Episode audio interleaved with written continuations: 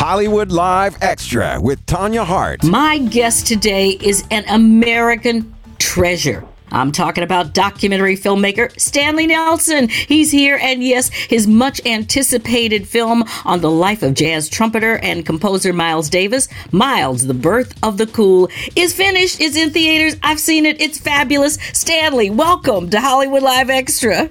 Uh, thank you so much. Oh, I really enjoyed this film, I have to tell you. So I- I'm asking it like this Is this your masterpiece so far in your mind? Uh, that's a really hard question. Is this my masterpiece? I, you know, I mean, I, I like it. I like the film a, a lot. Um, it's my latest film, so um, yeah. I mean, I, I tried to pour everything that I've learned in, in you know 40 years of filmmaking into the film. Um, I'm a Miles Davis lover, and uh, you know, I'm very happy with it. Oh, you should be because I'm a Miles Davis lover as well. And I think the thing that that people first of all, you obviously had access to everything in his estate. How did that happen? And, and tell me about the, the birth of, of the film. Well, the the first thing that, that we did when we started to try to make the film was go in and talk to his family and his estate and, and kind of get there okay. And that was scary because I had to sit there and, you know, kind of impress them that I was the right guy to make the film. But uh, they agreed, and so we had uh, the complete cooperation of Miles' family. And then um, we went to Sony, who, who owns a, a good deal of Miles' catalog, and, and uh, worked out a deal with Sony to use his music. Um, and then we got underway, and, and we just, um, you know, found uh, so much footage and, and, and stills and other things that were just around. You know, they a lot a lot of stuff didn't come from his estate; it came from here, there, and everywhere. Wow. Wow. How long did it take you to put this together? It took about three years. Um, uh, American Masters, the show on PBS, came in early as a funder, and another a company called Eagle Rock Entertainment out of London came in, and then we had a couple of investors that, that helped us out when we got close to being finished. But um, you know, uh, once we had the money, it was kind of you know full steam ahead. Right, and and you did have some money to put this together because when I saw the Disney footage pop up in there, I'm like, oh, they ain't playing. yeah, you know, I mean, we, we, we uh, just just used whatever music that, that we could could find and and wanted to use, and whatever footage that we could find and wanted to use, and then tried to figure out how to pay for it. Um, you know, I think that's that's the way that that I, I've made films for years, and usually it's worked out. Sometimes you know you get to to somebody that that you just can't use their, their stuff, but you know we, we worked out uh, deals with, with pretty much everybody, and we were able to use all the music throughout Miles's career. I think there's not yeah there's not one one piece in the in the film that we wanted to use that we weren't able to use in terms of music, and 99% of the, the, the footage that we wanted to use we were able to use. Uh, that's what I'm saying. People, this is extraordinary. I mean, even if you don't know who Miles Davis is, and you know that maybe some of the younger people don't. This is something that everybody must see because it truly is a, a, lesson in American musical history and actually American history, period, just because of the way it's laid out and all of the things that you learn. And everybody's Quincy Jones, Carlos Santana, Clive Davis, Wayne Shorter, Ron Carter, just a few of the folks who actually knew him, worked with him, and, and they talk about him, you know, in this too, which was pretty cool.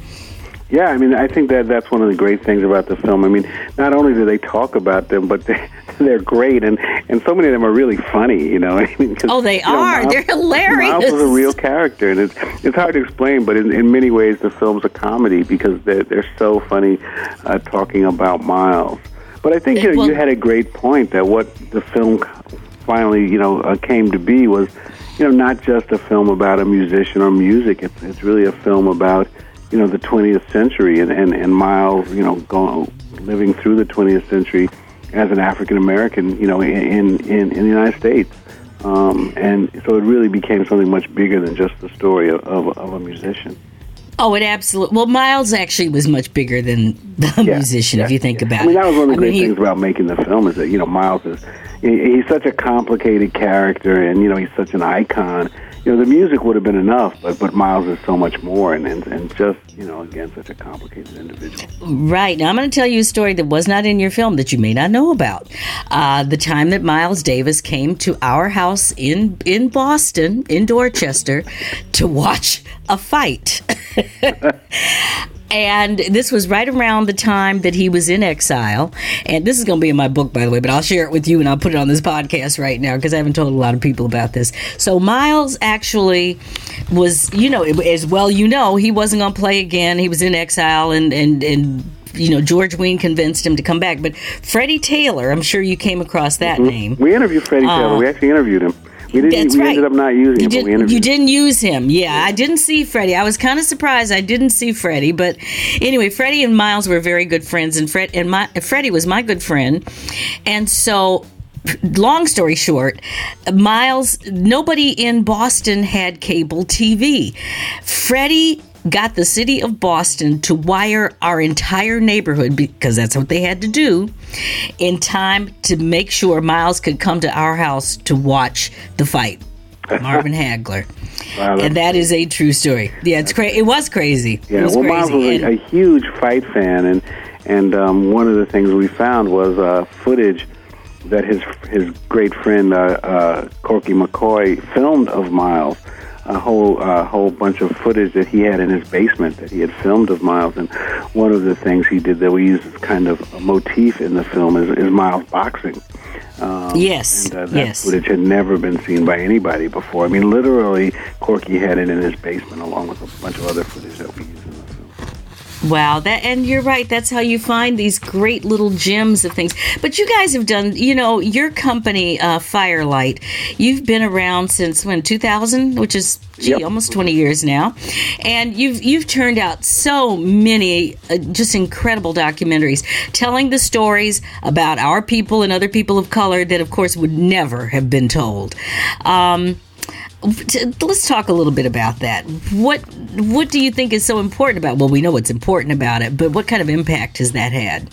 Well, I mean, I think it's really important. Our belief here that, that you know that people should tell their own stories. That that you know that makes those stories just that much richer and that much deeper. You know, we're not kind of surfing surfing on the top of, of the water. You know, we're going down deep because we're part of that, that that story and part of that culture.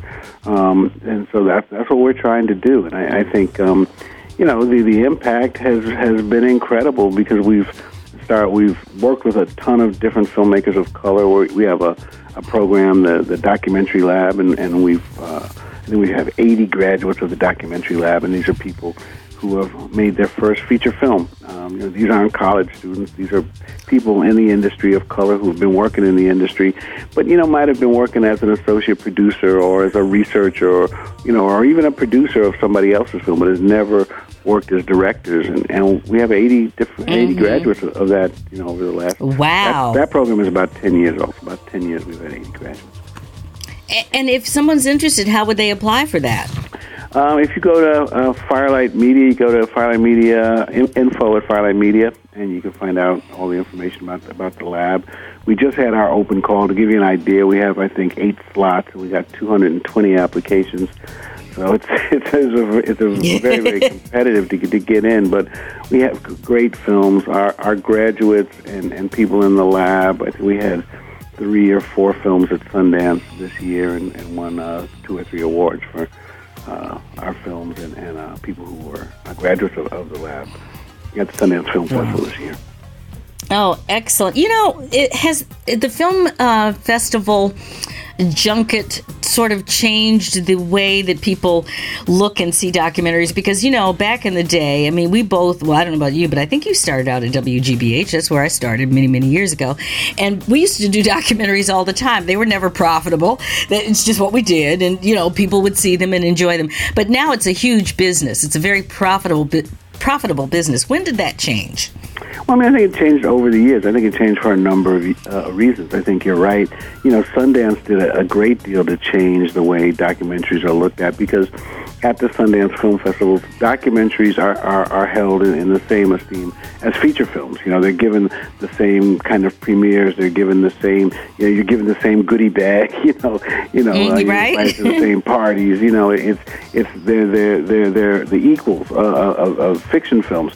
And I think one of the things that, people started seeing is that you know documentaries are, are great; they expand the form, um, and that usually they're not the filmmakers are are not um, you know looking to, to cash in and, and make a zillion dollars at the end. So they're really films that are made you know out of passion, and um, and and that's a in some ways that can be really different from what's coming out of you know traditional Hollywood. You know, and so and I think you know people and then in, the, in recent years, you know, you got Netflix and, and, and Hulu and Amazon and, and, and all those uh, streaming services that are that are now um, you know pumping out documentaries, and people, you know, they, they see a documentary and they say, oh my God, you know, this is this is something different. It's not like the, you know uh, somebody droning on with an English accent over some shots of you know uh, dogs running around, but it's, it's right. really different. You know? um, and so uh, you know, then you want to watch another one and another one, so they've become um, uh, you know almost sexy.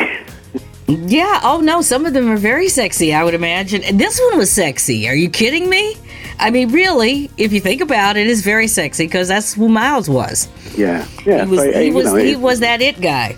Yeah, yeah, yeah, yeah. Miles, you know, Miles was probably the, one of the coolest guys that ever lived. You know, just you know, and and, and that's something that we talk about in the film. It's not only again the music, you know, um, which was always and is always cool, but you know the the the cars, the Ferraris, uh, you know, the Lamborghinis, uh, the clothes, the tailor-made suits, and you know, uh, traveling around the world first class. He demanded, you know, to travel, you know, first class and first class for, for other musicians that he played played with. Um, you know, the beautiful women who were in the film. Um, his first wife, Frances Davis. Oh, Frances! Oh my yeah, gosh. she steals the film. I mean, Frances just just takes the film, puts it under her arm, and runs away with it. And you know, she's Oh. incredible. I mean, you know, if if you're thinking about seeing the film, you should see the film just just to see Frances because she's just you know in, incredible in the film. She's so smart and so funny, and uh, you know, um, was one of the most beautiful women in, in the world. Um, for those Miles fans, she's on the cover of "Someday My Prince Will Come." Uh, Yes. that, that beautiful picture is of Frances. Oh, I know. And she is hilarious. And you're right. She really, it, it became her film with grace, but just so much humor. I mean, it was everybody that was in the theater where we saw it, they were just falling out over her because she's funny. And unfortunately, she just recently passed away, didn't she? Yeah, she passed away um, last Thanksgiving, um, and unfortunately, she didn't get a chance to uh, to see the film. Um, but you know, her last her last uh, few weeks, uh, months or so, she spent in a, in a nursing home, and we made a scrapbook because we had collected all these different articles and photos of her that you know she hadn't collected or had lost, you know, in, in time, and so we made this beautiful scrapbook and sent it to her, and and um, she, you know she treasured that, you know, in, in, in the nursing home. It was just uh, beautiful for us to be able to do that. Oh, wow. Well, the whole film is just incredible. And just so that people know, you're listening to Hollywood Live Extra. I'm Tanya Hart. My guest today is the one and only documentary filmmaker Stanley Nelson. Uh, we're talking about Miles Davis, Birth of the Cool, which is his latest, I'm calling it a masterpiece because it really is that. I mean, it really is. What's up next for you? What are you working on now? Uh, we're working on a, a number of things. Um, a, a big thing that we're working on is a film uh, on the Atlantic slave trade. It's uh, four hours that we're doing for PBS. We're just starting to film film it, um, and uh, it's looking at the uh, the trade, you know, in, in human beings and, and um, the economics of the trade, the business of the trade. You know, all the things that were set in place, shipping and, and insurance and banking. Um, you know, so it's a huge, huge project that we're really excited about. We've been kind of researching and, and getting it uh, ready to start shooting um, for a couple of years now. So it, it's huge. Um, but we're, we're, we're doing a, a, a bunch of different things. We just, um, I was just told that I could now talk about a, a film that, that we're doing for ESPN on, on Michael Vick, uh, the football Oh. player.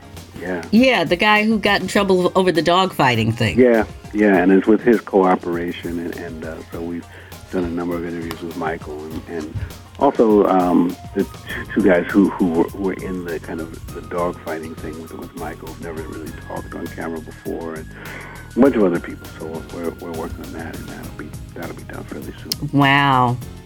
Oh, I'm loving it. Well, Stanley, uh, you're always welcome to come and join us because you've always got great things to talk about. Now, I know this is going to air on PBS. It- It's been in film, I mean, been in theaters already. And the best way to find out where it is is to go to milesdavismovie.com. And uh, come in and let us know when you're about ready to talk about the, the, the slavery film. Is it called Always in Season? Is that the one? No, no, that that that that's the film that came out of out of the lab. That's not my film.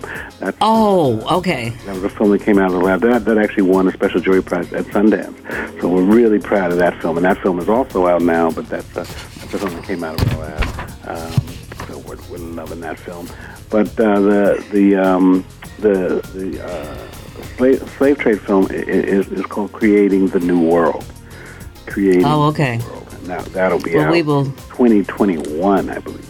Yeah. Stanley Nelson, thank you for what you do. Thank you for being just you and, and for telling these incredible stories. And please join us anytime. Uh, thank you Thank so much you for so having me. And for everybody else, don't forget to subscribe to SoundCloud, Stitcher, or any other podcast directory. Make sure you download all of the Hollywood Live extras. You know you don't want to miss any of them. And if you like what you hear, please leave us a five star review. I'm Tanya Hart. This is Hollywood Live Extra. Hollywood Live Extra, a product of American Urban Radio Networks. This is the story of the one.